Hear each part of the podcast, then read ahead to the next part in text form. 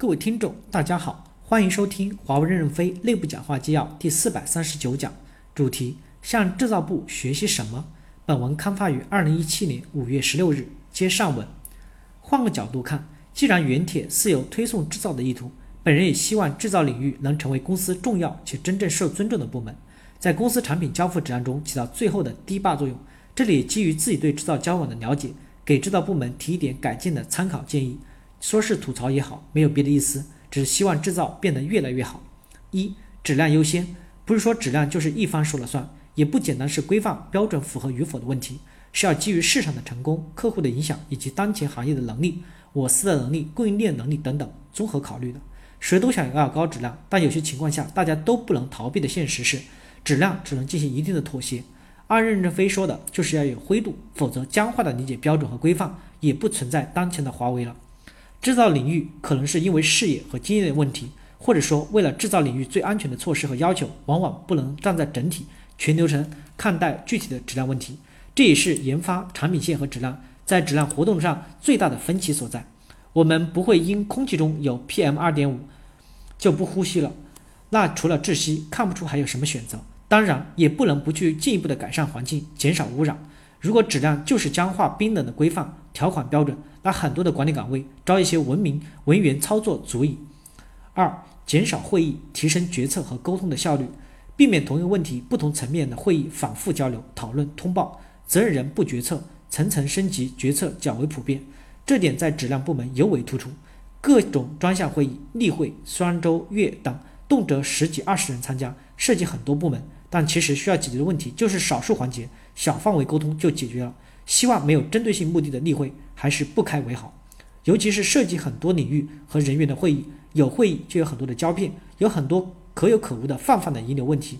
减少过多的大会、大型会议，多针对性小范围沟通具体问题。我们的工作不是要做的大而好看，不少大会多是为了好看而已，而是要脚踏实地、默默无闻。这在制造领域非常重要。如哪天制造过于注重宣扬、体现自己，那制造就到了最危险的边缘。可惜，制造有些部门正走在自我宣传膨胀的路上，从无数频繁的会议通报中能体现出来。事实上，很多会议在往往解决不了真正问题。之所以有很多的会议，一些情况下不是为了责任备案找存在，或为展示肌肉而已。三、适度的组织和人员变动。制造需要稳定的组织和人员经验积累，但也不能以此为由就不持续优化组织和人才。制造不少的部门主管在一些岗位上很多年不会变动，相比研发和市场来说，可能会产生惯性的思维和宗派问题，也不利于新思维和新氛围的建设。业务面也比较窄，全局全流程的视野不足，也是在和周边的领域对话中找不到共同频率的一个因素。不能在同一个层面上的沟通对话，是矛盾和分歧的最大人为因素。万物发展过程中不变的只有变。四、适当的改变工作方式，提升职业素养。有些制造人员觉得掌握了产品能否最后交付的话语权，有质量第一的尚方宝剑，在和研发等上游环节沟通上，有时趾高气扬，甚或盛气凌人，官气十足。这是导致研发、采购等领域对制造怨气最大的地方。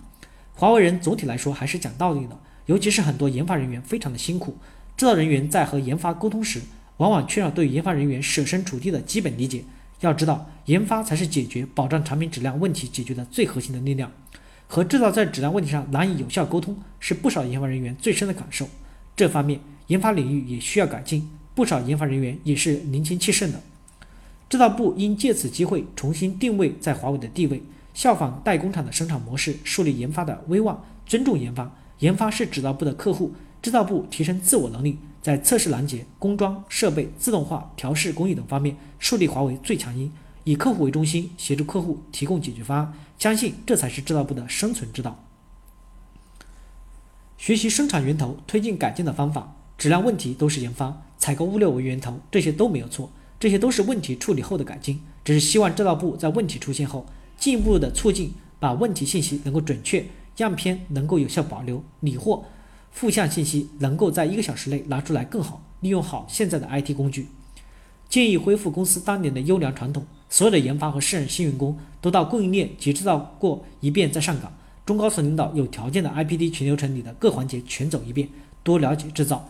制造的主管对产品开发流程也必须熟悉，向前端延伸管理好的 DFM 相关需求，共同持续提高产品质量。作为一名制造老兵，也跟大家分享一下体会吧。出现质量问题时，制造也是严格按照质量问题分层分级、流程组织各环节处理的。但在质量问题的处理、改进和预防上，各环节存在一定程度的制约和争论也是正常的，大家要理性对待。当我们各个环节在技术分析、质量管理方法、沟通技巧、解决方案、决策效率等方面确实需要改进和提高，真正做到力出一口，一切为了胜利。制造尽量做到生产现场的问题短平快自己处理，但一些难度较大的问题确实需要求助研发，在此过程中难免有不妥之处，也请研发的兄弟们多多海涵。大家共同努力，争取早日成为 ICT 行业高质量的代名词，贡献我们的力量。一、矛盾的结结症应该在现场的问题处理不彻底，以及对问题产生的因素理解达不到统一。二、研发希望制造产生的问题需要区分哪些是设计问题，哪些是设计可加强的问题，哪些是制造问题或其他类问问题。